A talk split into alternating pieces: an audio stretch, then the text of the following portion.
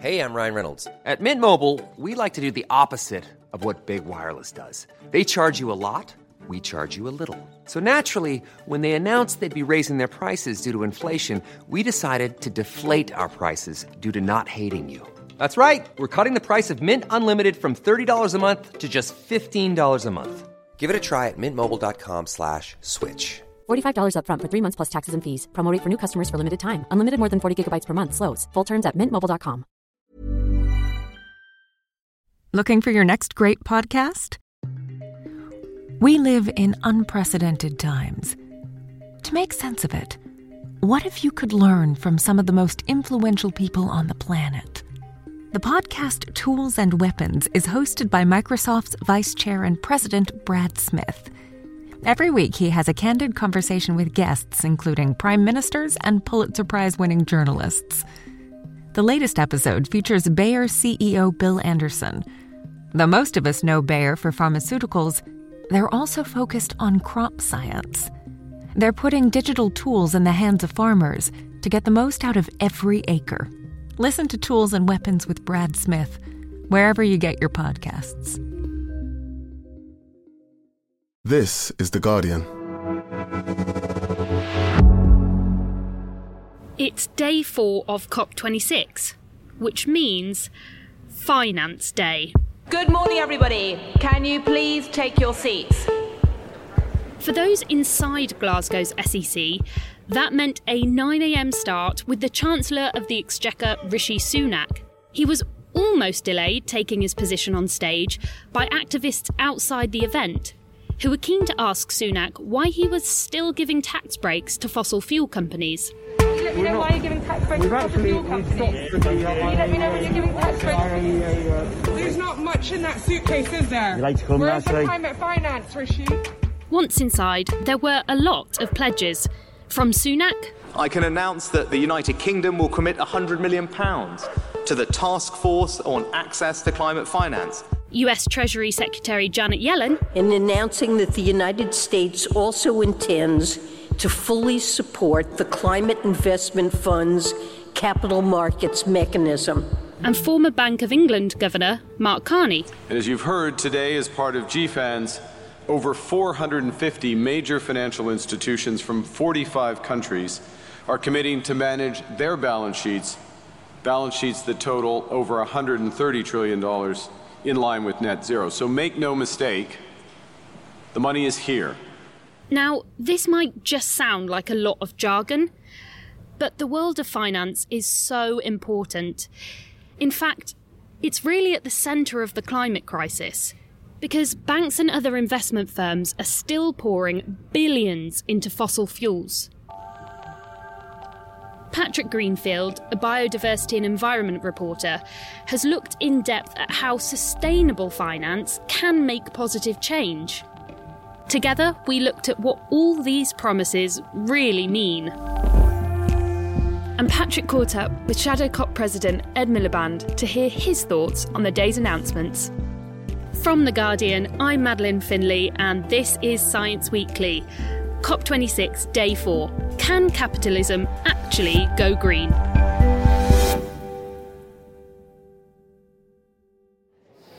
Okay, so we've just heard Rishi Sunak and Mark Carney speaking. So let's get into what Rishi Sunak, Chancellor of the Exchequer, actually said. One of the first things was this net zero hub. What exactly was he announcing? The UK will go further and become the first ever net zero aligned financial centre. The Chancellor was talking about new treasury rules for financial institutions and companies listed in the London Stock Exchange. And remember, they are not just British companies, we've got companies from around the world that are listed there. And they will all have to come up with and publish net zero transition plans by 2023 that will be evaluated by a new institution that essentially kicks the tyres and sees what they actually do what they, what they say they're doing. But crucially, they are not mandatory. And the people that will be deciding who they're good enough are investors. And the second big headline of his speech was GFANZ, The Glasgow Financial Alliance for Net Zero the Glasgow Financial Alliance for Net Zero. Tell me about that. So, Mark Carney, former head of the Bank of England, he's leading the UK presidency on this issue here at COP, and it's his initiative covering now, I think it was 40% of companies in the world, and they're now aligning themselves with 1.5 degrees. That's about 130 trillion dollars of assets, right? So, these are not small numbers, and these are banks, insurers, pension funds that have all signed up to it. So, it sounds big, sounds exciting. How exactly is it going to work? Right, well, again, the devil is in the detail, and annoyingly with these things, the detail is not quite there. So, with a lot of things that are being announced at COP, there's the big headline, flashy commitment, but still waiting on the detail.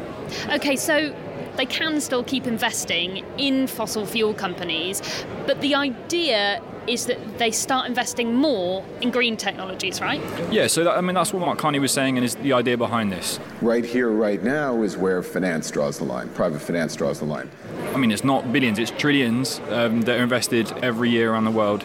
That no longer goes into expanding oil fields and all that kind of thing. It's about new technology, making sure we, we live in a greener world in the future, and making that profitable too, right? That's what Janet Yellen, the U.S. Treasury Secretary, was also talking about. The old notions of why the private sector should decarbonize because planet must be put before profit are no longer universally true.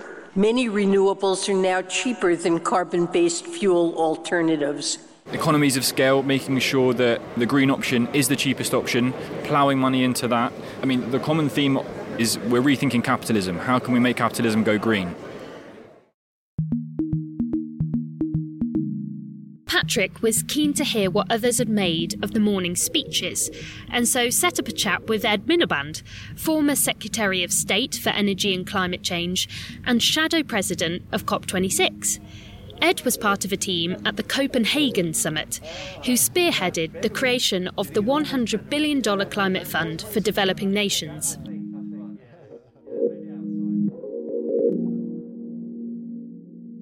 Let's start with your Guardian piece at the beginning of the week. You said that we could either sugarcoat reality or actually deal with it. For finance, what does that mean? Well, look, in the first instance, it means on public finance is delivering on the $100 billion promised at Copenhagen. Uh, this is public and private finance promised for developing countries. It's still not being delivered. And, and it's not just that it's not being delivered after years of being promised, but it's sort of now being projected for 2023, but it's a projection. And, you know, I was talking to the minister from uh, Grenada this morning. You know, they're going their needs, the needs of developing countries, are going to be way more than 100 billion. I mean, 100 billion was just a totemic trust test. And we're failing the totemic trust test at the moment. Secondly, I think it's really important that the discussions begin about so called loss and damage and the role of finance in relation to loss and damage. Because just for your listeners, the 100 billion was supposed to cover uh, developing countries adapting to climate change and mitigating climate change, uh, mitigating their emissions. But there is this issue of the loss and damage uh, that is going to fall most on the developing world and how that gets accounted for. And then, thirdly, the role of private finance. So we should get on to what is the role of private finance and what role can it play in tackling this emergency. And, and that's what Mark Carney and Rishi Sunak were talking about today. What, what's your reaction to that? I mean, that it, that it's a move forward, but that there are some issues that need to be kind of nailed down. And and and my understanding from the announcement is as follows, which is. Uh, Rishi Sunak is saying he wants the UK to be a net zero financial centre that's okay, but we need to know net zero by when. Now, it's implicit in the announcement that it's 2050. We'd like it to be earlier, but it's better, you know, it's better than no date at all. But secondly, it appears not to be compulsory. It's being done on the basis of so called comply or explain. So you either have to do it or explain why you're not doing it. I don't think that is tough enough. Here's a way of thinking about it we are 1% of global emissions, but when it comes to the investments of our financial institutions and the actions of our biggest companies headquartered in London, we are 15% of global emissions. So they've made a decent start, but we need to nail down nail this down so it's not greenwash. Well, a detail that struck me was that investors will decide, and what that means is BlackRock, Vanguard, State Street, there won't be laws relating to it. I mean, is, is no, it's got to be done by the regulators. You know, other things that we demand that uh, large companies do, do in their annual reports, are are monitored. They're set by the regulators. It cannot simply be investor pressure. And I think this is a sort of Rubicon that the government has got to cross. I mean, a small detail from today. Uh, the Chancellor, I don't think that he's held a press conference or anything about right. it. I mean, what, what, what, did you make of that? The lack of He doesn't want to be asked difficult no. questions by the Guardian Science Weekly no. daily. Uh, uh, um, look, you know, he's, he's, he's, not, he's not covered himself in glory on the green thing. I mean, you know, he's good at the green briefcase but he's he's terrible at the green policies. You know, uh, cutting air passenger duty for domestic flights. I mean, presumably he just was worried he was going to get 17 questions on why he was cutting air passenger duty for domestic flights, uh, which was his flagship green measure, not uh, in the budget. I think the truth is most of our listeners won't really care about the taxonomy of ESG and all the, all the details that are gonna the company's gonna have to co- comply with. They want to know their, whether their pensions, their money are helping or hindering with, with what's going on. I mean, how does the average person check that? How, how do we actually um, make make sure that we're not part of the problem? So there's a really good organisation called ShareAction, and they and people should go to their website and they can advise people and you know investors people with pensions how to go about the process of making sure that their you know financial institution where their pension is invested or whatever it is is doing the right thing. So so if people are looking for sort of you know in this maze and it is a bit of a maze for the individual uh, they're a really good organization to start with. We're, we're reimagining capitalism right? That's what today is about. Capitalism going green. Do you think we could that that's possible? Can capitalism be green? I think it is possible but I think we don't we shouldn't underestimate the vested interests that want to keep it not green. You need countervailing forces that push this to change. Now, what, what are the countervailing forces? Civil society, the divestment movement has played an incredibly important role, but you need the movement and you need government. So I think capitalism can change, but there are big, powerful forces that don't want it to change. So uh, overthrowing capitalism is not a prerequisite for climate action? No, I don't. I don't think it is. I think fundamentally changing the way capitalism works is the prerequisite. It's about saying, you know, what what is our impact, not just on profits, but what is our impact on people and the planet? And there are business allies for this, but they can't do it alone. Right. And is today is much about avoiding a kind of massive climate related financial crisis at some point in the future? Well, yes, I think that's why, and this is what's been so important about the argument that the climate activist Bill McKibben and others made right from the get go. Um, this is a head and heart argument. This is an argument about the change we need because climate disaster will follow, but it's also the carbon bubble. You know, if we carry on as we are, it could make the financial crisis look like a walk in the park. Because at some point, investors, shareholders will realise, hang on, government, you know, we're going to have to act. We're going to have to act quickly, and then we could see an absolute collapse in all of these investments that people are invested in. And finally, on the summit more generally, unlike other COPs, from what I understand, we've seen the exclusion of observers from some events, and many developing countries have started to get upset about this to the point that it might actually undermine the whole summit here in Glasgow. What have you made of this?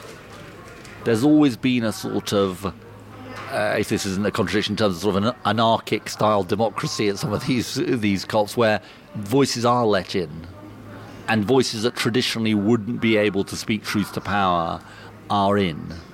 And I think the government's got to be really careful about this, about the exclusion of people. I mean, I know this is only part of the point, but you know, I would have had Greta address the the COP on Monday or Tuesday. I mean, the politicians were worried that she would say you're all full of blah blah blah. But since Boris Johnson said that anyway, you know, you've got to be so careful that this doesn't become a sort of stage managed like a party, like a souped up version of a party conference. And I think those voices and the voices of the global South, the voice of Indigenous people, are really really important. And if you exclude those voices, it's not just wrong morally, but it will store up massive trouble for the second week. So I think it's very very important that those voices do get more of a hearing. That's all for today. To keep up with our daily COP episodes, subscribe to Science Weekly on your preferred podcast app and head to theguardian.com for all of our excellent COP26 coverage. We'll be back tomorrow. This is The Guardian.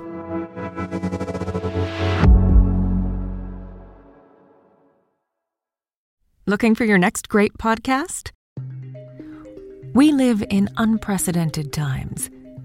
To make sense of it, what if you could learn from some of the most influential people on the planet?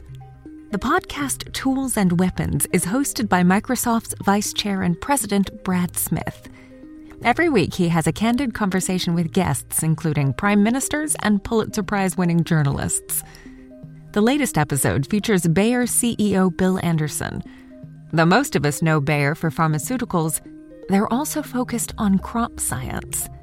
They're putting digital tools in the hands of farmers to get the most out of every acre. Listen to Tools and Weapons with Brad Smith, wherever you get your podcasts.